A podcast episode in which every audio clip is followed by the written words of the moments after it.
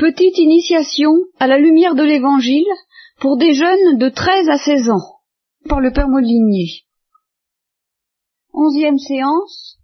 Alors, Thérèse m'a dit, ah, quand j'écoute les catéchismes d'autrefois, euh, vous interrogiez beaucoup plus, on parlait davantage, euh, c'était tout à fait charmant. Bon, alors, par, par obéissance envers Thérèse, car c'est le principe euh, de mon vieil hérédité normande, le client a toujours raison, euh, le client roi. Eh bien, je vais vous demander euh, qu'est-ce que c'est que Noël pour vous Voilà, puisque nous arrivons à Noël. Qu'est-ce que c'est que Noël pour vous On va voir si on peut vous clarifier un peu les idées, parce que l'amour et la clarté, ça va très bien ensemble. Roméo et Juliette, mais ses idées sont très claires sur euh, le fait qu'elle appartient à la famille des Capulet ou des Montaigu, et lui à l'autre famille, et que c'est la bataille, et que ça fait de gros obstacles, et comment faire pour, en venir à bout. il a les idées très claires sur tout ça. Il, pense, euh, Roméo, il pense non pas pour étudier dans des gros dictionnaires la généalogie des Montaigu ou des Capulet, être un savant distingué, pouvoir disserter sur ces choses. Non, il pense pour son amour. Alors il y a, justement il y a deux, deux, deux, excès qui, sont tous les deux un manque d'amour. Il y a l'intelligence qui se développe pour le plaisir de penser et qui oublie d'aimer. Et puis il y a l'amour qui oublie de penser euh, et qui par conséquent oublie d'aimer aussi. Parce qu'un amour qui se casse pas beaucoup des ménages pour savoir mais comment faire, qu'est-ce qui se passe, quelle est la situation, comment vivre à bout. Faiblard, faiblard.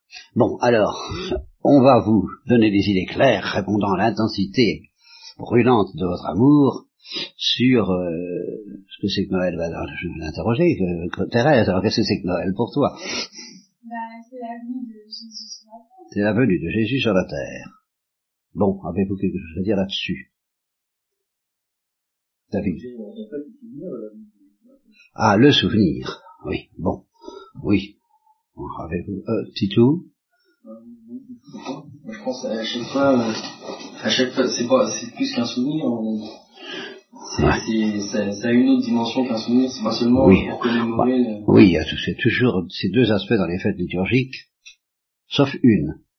Mais toutes les fêtes liturgiques sont à la fois une commémoration, par exemple à Pâques, on, commémore la mort et la résurrection du Christ, et en même temps, euh, justement, cette commémoration le rend présent, en particulier à la messe, à chaque fois, vous ferez, c'est ce que à chaque fois que vous ferez ceci, vous ferez euh, en mémoire de moi. C'est donc une commémoration, mais une commémoration efficace qui rend présent, donc c'est plus qu'un souvenir. Euh, très bien. J'ai dit il y a une exception. Il y a une fête qui, tout en étant une commémoration, n'est pas seulement, c'est une fête qui, alors on peut dire que c'est pas une commémoration, c'est quelque chose qui est rigoureusement présent. La Pentecôte. Mais oui, la Pentecôte continue. Pâques, c'est un souvenir, et c'est rendu présent à la messe, mais il n'y a pas besoin de rendre la Pentecôte présente, elle est actuellement présente en ce moment même euh, entre nous, elle continue. le Saint-Esprit continue à descendre sur nous si nous sommes un peu fidèles pour le recevoir. La Pentecôte, c'est l'Église. L'Église, euh, la, la, Pentecôte constitue l'Église. Bon, n'empêche que on va s'en tenir au souvenir, à l'aspect de commémoration, euh, pour le moment. Qu'est-ce que nous commémorons exactement? La venue du Christ sur la terre. Mais, euh, pouvez-vous me dire quel est l'événement précis? Euh, Alors, il y a plusieurs mains qui se lèvent. Euh, commençons par Dominique, le plus jeune. Comment? La naissance du Fils de Dieu. Alors, rien que ça, c'est pas suffisant. Moi, je dis que c'est le début du commencement. Ah, c'est le commencement de la fin, comme dirait. non, mais, euh, le début du commencement, c'est bien. C'est Ah oui, oui, d'accord, ça c'est une considération spirituelle. Je voudrais une, une, une précision, euh, précision, euh, oui, Etienne. La naissance du Fils de Dieu fait homme, alors ça c'est, vrai, mais euh, c'est vrai. Tout, Stephen? Alors la manifestation de Dieu, c'est plutôt un... Là, tu élargis. Par exemple, l'épiphanie, les Grecs, les, les- les orthodoxes fêtent plutôt l'épiphanie que Noël. Et c'est pas tout à fait la même chose. C'est pas la même nuance. En effet, c'est plus ce que dit Tiphaine, la manifestation du Dieu sur la terre. Du Dieu sur la terre. Bon. Alors ça fait tout de même toutes sortes d'aspects, Thomas. L'incarnation, euh, l'incarnation de Dieu euh. Voilà. Alors ça, c'est très intéressant. Et ça va vous permettre de, donner quelques petites précisions, quand même, qui sont des détails si on veut, mais enfin, les idées claires, les idées claires, toujours pour soutenir notre amour. Bon. Euh, ce que vient de dire Thomas, c'est-à-dire l'incarnation du Fils de Dieu sur la terre, c'est ça que je dis, oui. Euh, et le Verbe s'est fait chair, n'est-ce pas? Eh bien, euh, ce que vient de dire Thomas, euh, ça correspond effectivement à une fête liturgique, mais c'est pas Noël. Qui me dira quoi? Étienne Oh là là, il est très fort, c'est ça. oui. Alors, quelle différence qu'il y a entre l'Annonciation et Noël Ah oui, alors là, tu tout. oh, oh, oh, oh. alors là, moi, j'avais pas fait attention. Eh bien oui, mais c'est ça les idées claires. Et combien il y a de temps exactement entre euh, l'Annonciation et Noël Comment? Pourquoi? Bah, parce que fort. parce que je suis infirmier. Eh bien oui, mais songez que c'est ça que la, liturgie veut dire. Et vous trouverez exactement la même différence, c'est-à-dire neuf mois, entre l'Immaculée Conception et quoi? La fête de l'Immaculée Conception et quelle fête? Là La Nativité, c'est-à-dire la naissance de Marie. Elle a été conçue le 8 décembre et elle est née le 8 septembre, neuf mois après. Ça a l'air d'être ça a l'air d'être perdu dans les calculs, là. Bon. Alors, donc, au fond, nous ne fêtons pas tellement l'incarnation, qui est un mystère beaucoup plus profond et caché, tout en étant peut-être plus profond. Et cependant, c'est une moins grande fête dans, l'Église. Les, trois grandes fêtes dans l'Église, c'est Noël, Pâques et la Pentecôte. Donc, euh, la, fête de la... Nous ne, fêtons pas le Verbe s'est fait chair, parce que ça, c'est le 25 mars, c'est l'Annonciation. Nous fêtons la naissance de Jésus, selon la chair. Évidemment pas la naissance du Fils de Dieu. La naissance du Fils de Dieu, elle est éternelle, dans la Trinité. Ça, ça c'est pas, ça c'est pas cette naissance-là que nous faisons. Nous fêtons la naissance temporelle, la naissance du Fils de Dieu selon la chair, la naissance du Fils de Dieu né de la Vierge Marie. C'est cette naissance visible, comme un événement très visible, sa, sa venue au monde, euh, que nous fêtons euh, ces jours-ci. Bon. Alors ça, euh, vous voyez, vos idées n'étaient peut-être pas tout à fait d'une totale clarté sur ce point. Alors, évidemment, on ne se contente pas de ça. À partir de cet enfant qui est dans la crèche, qui vient de naître, et qui c'est ce que l'Évangile raconte, quoi, les, jours où elle devait mettre au monde arrivèrent pendant la nuit du recensement. Bon, et elle mit au monde un enfant dans une crèche, etc. Bon, euh, mais au-delà de ça, nous pensons en effet à la venue du Fils de Dieu sur la terre, le mystère de l'incarnation générale, sa manifestation, le mystère de l'épiphanie, puis toutes sortes d'autres, d'autres, d'autres fort belles choses dont nous ne cesserons pas de nous entretenir. Mais enfin, le point précis qui distingue la fête de Noël des autres, c'est euh, la naissance comme telle. Hein. Voilà, C'est, pas l'incarnation, si on veut. Hein. L'incarnation, elle a déjà eu lieu neuf mois avant. Vous, suivez bien ça Ça va. Bon, maintenant, je vais vous poser une autre question. Quel rapport extrêmement précis y a-t-il entre le sacrifice de la messe et cette fête à la fois de l'incarnation et de Noël? Pour, la, question que je pose là, on ne va pas distinguer l'incarnation et Noël. On va les mettre ensemble, et je vais vous poser cette question. Quel rapport est-ce qu'il y a entre la messe et Noël L'incarnation? Voilà. Quel rapport très précis? Que- Quel lien très étroit. Alors j'ai posé, je vous dis tout de suite, j'ai posé la question à Pascal qui dit, bah, c'est la venue du Fils de Dieu, toujours, c'est la venue de Jésus, dans la messe il vient, et à la messe il vient, et, et à Noël il vient. Bon, et ouais, j'ai dit oui, mais comme dirait euh, Raymond DeVos dans un sketch célèbre, c'est vague. On peut faire mieux. Dominique. Oui, c'est vague. Encore, Ah, et alors? Bah, euh. Oui. Alors c'est, c'est, ça, c'est pas vague, mais c'est un peu confus. Et Parce que ce que j'ai à dire est tellement simple, est tellement bête que... Oui Bah, ici, il pas une il. Voilà. Ah mais il a compris. Bon, il, a- en cogne le, pla- le plancher là. Il va faire du bruit dans le magnéto. Exactement. Quand euh, le prêtre dit, ou plutôt quand Jésus dit, car c'est le mystère de la messe, c'est qu'à un moment donné, le prêtre parle. Ça, ça, sachez bien ça, que quand, le prêtre commence la messe, le prêtre parle, l'Église parle, tout le monde parle. Le Seigneur soit avec vous. Puis on fait des lectures. Et puis après, le, prêtre parle en disant, reçois Seigneur cette offrande. Et euh, daigne venir parmi nous. Au début du canon, euh, tu es béni, tu es, vraiment... euh, comment tu es vraiment grand ou je sais pas quoi, tu es, tu- Dieu de l'univers, je ne me rappelle plus, tu es vraiment saint Dieu de l'univers, quelque chose comme ça, le début du et toute la création euh, chante ta gloire. Bon, le prêtre parle, l'Église parle, et à un moment donné, dans la messe, soit en passant, le prêtre s'arrête de parler et l'Église s'arrête de parler. À quel moment? Ah bah oui, parce qu'il se tait, ça c'est vrai.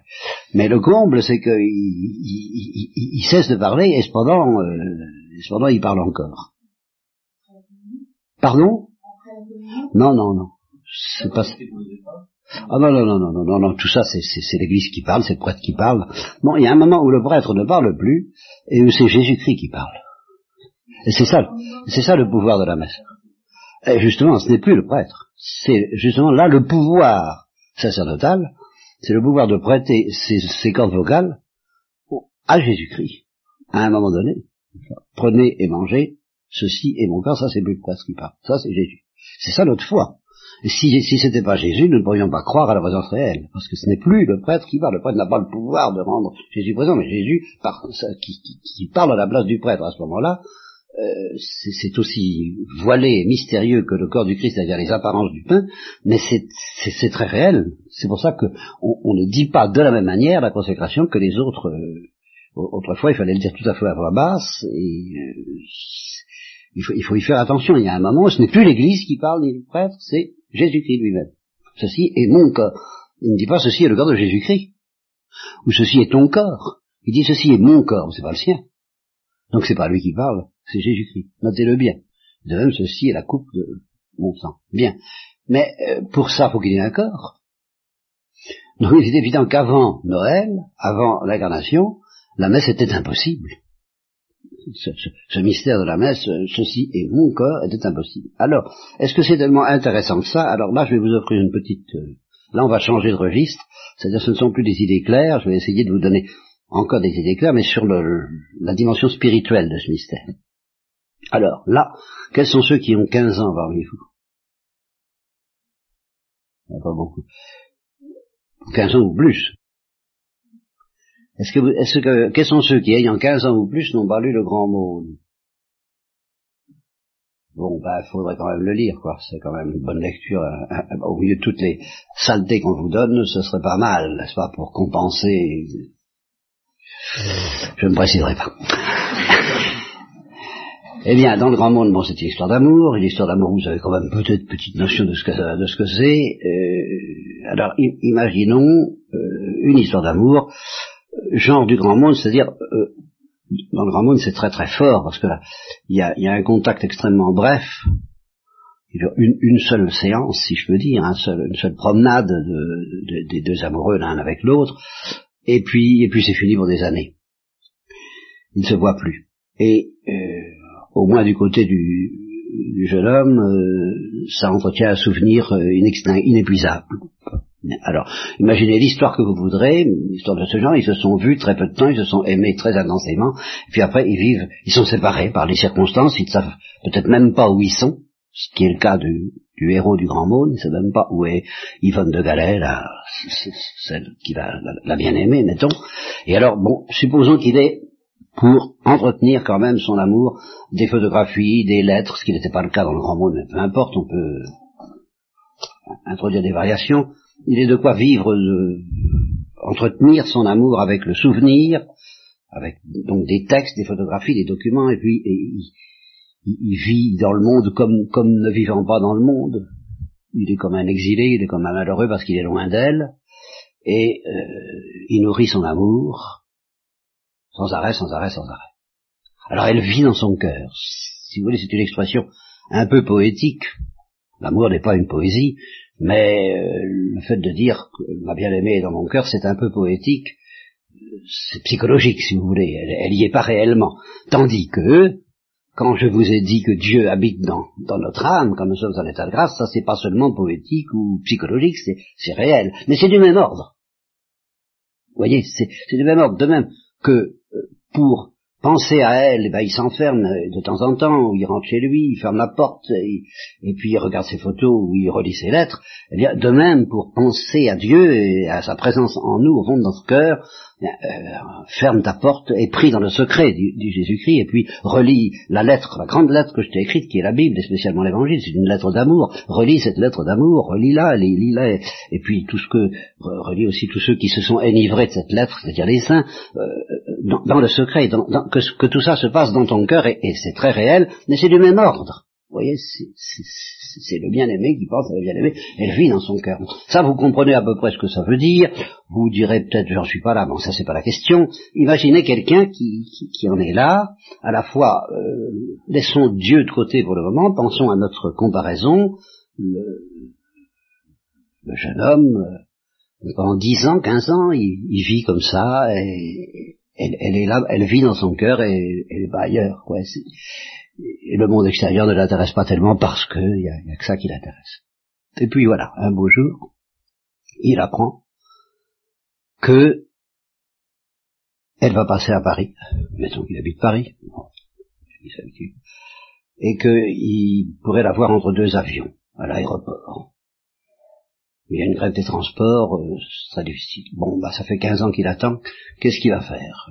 Il n'a pas besoin de beaucoup d'imagination, il va se précipiter à l'aéroport. Hein. Et s'il faut y aller à pied, il ira à pied. Hein. Or, il pourrait dire, c'est pas la peine, elle vit dans mon cœur. Bon, alors, qu'est-ce qu'on dirait à ce moment-là? Ce, qui compte, c'est la vie intérieure, c'est pas le corps, c'est pas la chair. On est suite du monde. Hein. C'est pas de l'amour. L'amour véritable est celui qui, en effet, s'enferme dans sa chambre pour penser à, la bien-aimée quand il n'y a pas quand il n'y a pas mieux, quand on ne peut pas faire mieux, justement, quand elle n'est pas là réellement, selon la chair. Mais si elle passe à Paris entre deux avions, il se précipite à l'aéroport. Voilà. Eh bien, l'aéroport, c'est la crèche. Qu'est-ce que vous diriez d'un ermite qui penserait à Dieu, penserait à Dieu, et on lui dit, ben, il, arrive, il arrive visible, il va être parmi nous, cette nuit, à Bethléem. Que nous, j'ai pas besoin, moi, il est dans mon cœur, euh, je suis pas sérieux. Il se fiche du monde. Voyez Quand on aime, on se précipite. Et justement, l'humanité avant Noël, elle était un peu dans la situation du jeune homme euh, le, bien-aimé est absent, Dieu est absent, et, Abraham, et Élie, et les justes, et tous ceux qui, euh, et dans le Cantique des Cantiques, enfin tous ceux qui soupiraient peut-être après la venue du Messie, et qui aimaient le Messie, ils pouvaient l'aimer dans leur cœur, mais il n'était pas là. Il n'était pas là. Et alors là, euh, à partir du moment où il est là, ben, on se précipite. Sinon, on n'aime pas. C'est aussi bête que ça on n'y va pas, on, ne s'enferme pas uniquement pour prier, on marche, on, fait des pèlerinages pour aller voir et toucher ce que nous avons vu, ce que nous avons touché du verbe de vie, dit Saint Jean, nous vous l'annonçons parce que nous l'avons lu, nous l'avons touché comme entre deux avions. C'est-à-dire entre deux avions, l'avion du Saint-Esprit qui mène Jésus, qui couvre Marie de son ombre, et puis l'avion qui l'emportera à l'ascension, et puis, et puis un autre avion qui nous le ramènera au dernier, au dernier, au dernier jour, quand il reviendra dans la gloire, ce sont plusieurs avions, mais entre deux avions, on, peut le voir dans la crèche. Entre deux avions. Et je vous ai dit tout à l'heure qu'il y a un rapport avec la messe, que s'il n'y avait pas la messe, il pourrait pas y avoir, s'il n'y avait pas Noël et la crèche, il pourrait pas y avoir la messe, mais la messe c'est la prolongation de la crèche, c'est-à-dire que justement, parce que Dieu est parmi nous, parce qu'il est, parce que Jésus-Christ, dans son chair, dans son corps, est parmi nous, parce qu'il est réellement et géographiquement parmi nous, eh bien, si vous voulez qu'il soit quelque part, faut pas qu'il soit partout. Vous Dieu est partout. Dieu est partout, oui, mais Jésus n'est pas partout, pas de cette manière-là. La nuit de Noël, il est à Bethléem, il n'est pas, il est même pas à Jérusalem. Et il n'est pas à New York. Et il n'est pas à Paris. Et il n'est pas à Rome. Il est à Bethléem. Eh bien, euh, un, ermite qui vivrait dans les bois, et puis qui vivrait, qui dirait je reçois des, grâces de raison, je suis en extase tout le temps, et puis qui, dirait j'ai pas besoin d'aller à la messe, moi. J'ai Dieu avec moi. Pas vrai. C'est pas vrai, c'est pas possible. Dieu est dans son cœur, soit, mais à la messe, il y a Noël qui continue, Jésus qui dans son corps est là, et comme a dit Jésus-Christ, là où est le cadavre, le cadavre ressuscité, là se rassembleront les aigles, c'est-à-dire ceux qui ont faim. Là où est le cadavre ressuscité, c'est-à-dire mon corps ressuscité, mon cadavre ressuscité, c'est ça la messe. C'est la prolongation de Noël, c'est la prolongation de la crèche. Dieu a une adresse, il a plusieurs adresses sur la terre, à, différents points de vue que je ne vous expliquerai pas tous aujourd'hui. Je me contente de l'Eucharistie. C'est justement c'est la messe. Là où est dit la messe, là est Jésus comme à Bethléem, et plus qu'à Bethléem, mais Dieu même mort, c'est sa chair, il est incarné. On peut le toucher, on peut peut-être pas le toucher, non, mais on peut le manger, ce qui est encore mieux. Alors quand on aime, bah, on se précipite. Et justement, on ne se contente pas de prier chez soi, on se précipite à la messe, parce qu'à chaque fois que la messe a lieu, c'est Pâques, mais c'est aussi c'est Noël, on se précipite à la crèche. La crèche, on va vous donner la crèche, vous allez voir la crèche pendant pendant un mois, pour aider à se représenter par l'imagination, pour y penser avec l'imagination, mais pour la réalité, vous l'avez à la messe. C'est pas la crèche qui vous est donnée. C'est pas, pas à la crèche que vous le mangez, son corps. C'est pas à la crèche que vous l'embrassez. À la crèche, vous regardez, c'est déjà bien, vous regardez comme, vous pouvez, quoi, parce que vous essayez de vous représenter ce que ça peut être d'aller voir la bien-aimée entre deux avions. Et il y en a qui ont fait un voyage terrible, pour, il y a eu les bergers, ils étaient servis sur, un plateau, y a eu les mages. C'est très mystérieux l'histoire des mages, je vous dirai pas ça ce matin. Enfin, ce qui est certain, c'est qu'ils ont fait un long voyage. Et ils n'étaient pas juifs. Ils avaient entendu parler. Et le Christ a bien dit, aux Juifs, justement, qui, euh, il était parmi eux, ils se rendaient pas compte de ce qu'ils avaient, ils se rendaient pas compte de leur trésor, comme les chrétiens qui peuvent aller à la messe ne se rendent absolument pas compte de ce qu'il leur est donné. Et le Christ leur dit aux Juifs, il leur dit, euh, euh, au jour du jugement, la reine du midi ou la reine de Saba, on ne sait pas trop, se lèvera euh, et elle condamnera cette génération parce que au temps de Salomon, elle a fait un grand voyage comme les mages pour aller écouter la sagesse de Salomon elle s'est cassée, parce qu'elle avait soif et elle avait faim, elle était un peu amoureuse de la lumière de Dieu, de la lumière du Verbe, de la sagesse de Dieu. Et elle a fait un grand voyage pour aller écouter la sagesse de Salomon. Et il y a ici plus que Salomon et vous ne bougez pas. Et non seulement vous ne bougez pas, mais vous tournez le dos. Vous avez, vous avez autre chose à faire, des bœufs à vendre, une fille à marier, enfin toutes sortes d'occupations à faire, plutôt que de venir là où la reine de Saba a fait un long voyage, et les mages aussi ont fait un long voyage pour me voir entre deux avions. Mais Noël, c'est un petit peu cette histoire-là. C'est ça la bonne nouvelle. Il est là, il vient d'arriver, on va pouvoir le voir. Il faut s'imaginer quelqu'un qui attend depuis 15 ans, depuis 20 ans, depuis, deux, depuis 2000 ans, dans le cas du peuple juif, ou presque. Il est là.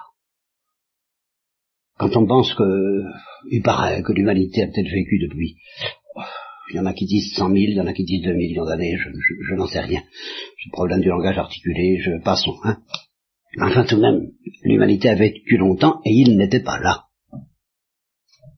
au sens de, ce que je viens de dire entre deux avions sur la Terre. Il n'était pas incarné et on ne pouvait pas le toucher. On ne pouvait pas dire ce que nous avons vu, ce que nous avons touché du verbe de vie. On pouvait dire que j'ai entendu la parole de Dieu. Mais pour ce qui est de le toucher et de le voir, ça nous est réservé à nous chrétiens. Voilà. Eh bien, qu'est-ce que nous en faisons? Qu'est-ce que nous en faisons?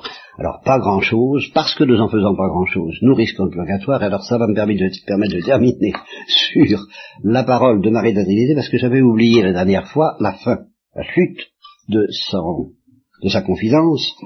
La chute de sa confidence, c'est qu'elle s'éveille, mais il y a un petit commentaire qu'elle fait que j'avais oublié de vous lire et que je vais vous lire pour, pour terminer. Vous pourrez poser des questions si vous le désirez. Euh, donc ma, douleur fut si grande que je me réveillai subitement. Ah, depuis ce rêve, les âmes du purgatoire me font une profonde pitié. Je compatis à leurs souffrances, tout comme si je les avais expérimentées moi-même.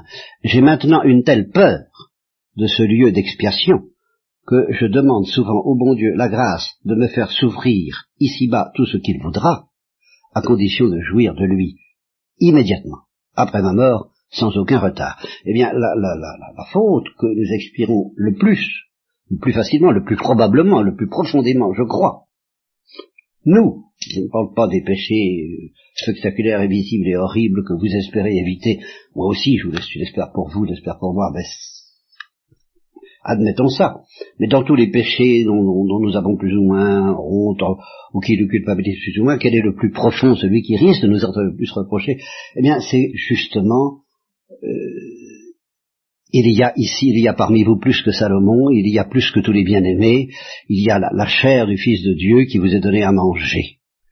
Ma chair, je la donne pour, ça, je suis mort, je suis monté sur la croix pour que vous puissiez manger mon corps. C'est mystérieux, vous pouvez me demander, mais pourquoi est-ce que c'était nécessaire? Si vous me demandez sérieusement, je vous l'expliquerai sérieusement, et c'est Jésus et moi qui parlons à la fois, le prêtre. Bon, je vous donnerai des idées claires là-dessus comme je pourrais, mais c'est pas avant tout mesurer ce que c'est. Je vous ai donné ma chair à manger, qu'est-ce que vous en avez fait? Est-ce que vous avez eu faim? Est-ce que vous vous êtes précipité à l'aéroport? Car encore une fois, si je suis parmi vous, euh, je ne suis pas partout. Je suis à la messe comme je ne suis pas ailleurs. De la même façon que je suis à la messe dans l'Eucharistie, dans le tabernacle. Là, j'y suis spécialement. Avez-vous faim? Avez-vous soif? Êtes-vous venu? Pour me voir.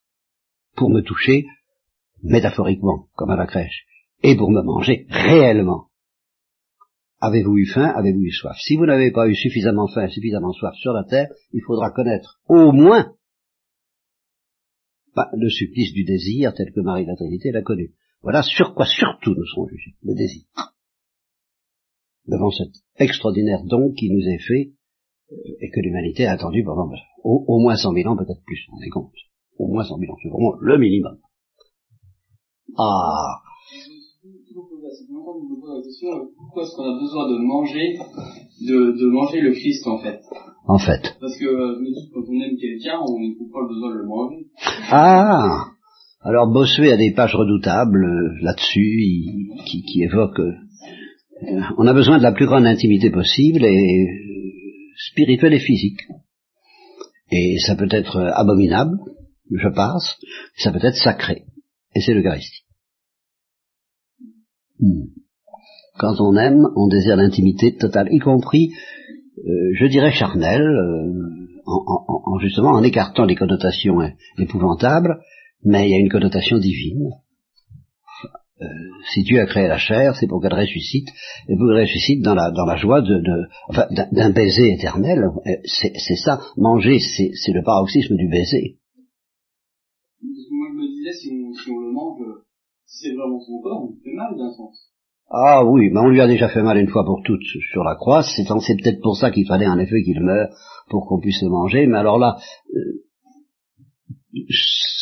faudrait de même que tu aies une idée un peu, philosophique de manger? Le, principal, c'est pas être obligé de, broyer la chair avec ses dents, ça c'est une préparation sur laquelle je reviendrai plus tard, c'est la préparation du vendredi saint. C'est pas ça manger.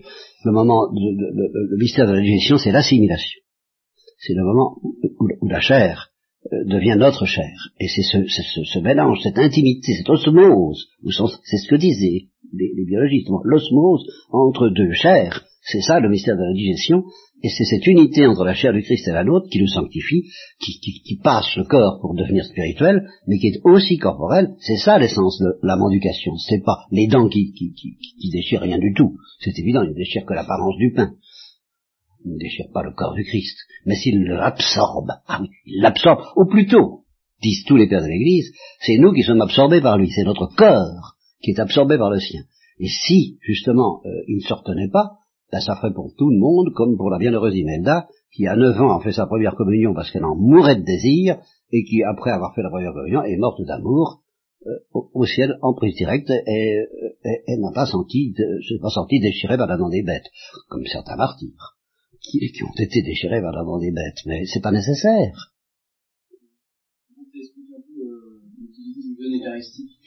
Oh, oh, entre autres, entre autres choses, oui. Le jeu, ah, le jeu eucharistique, tu veux dire? Oui, si on veut, enfin, je n'y avais pas pensé.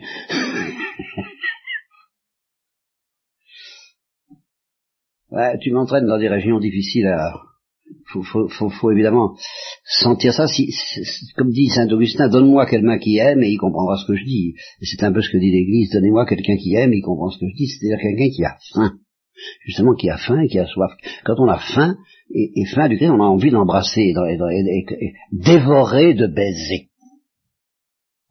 Bon, bah, bon Noël.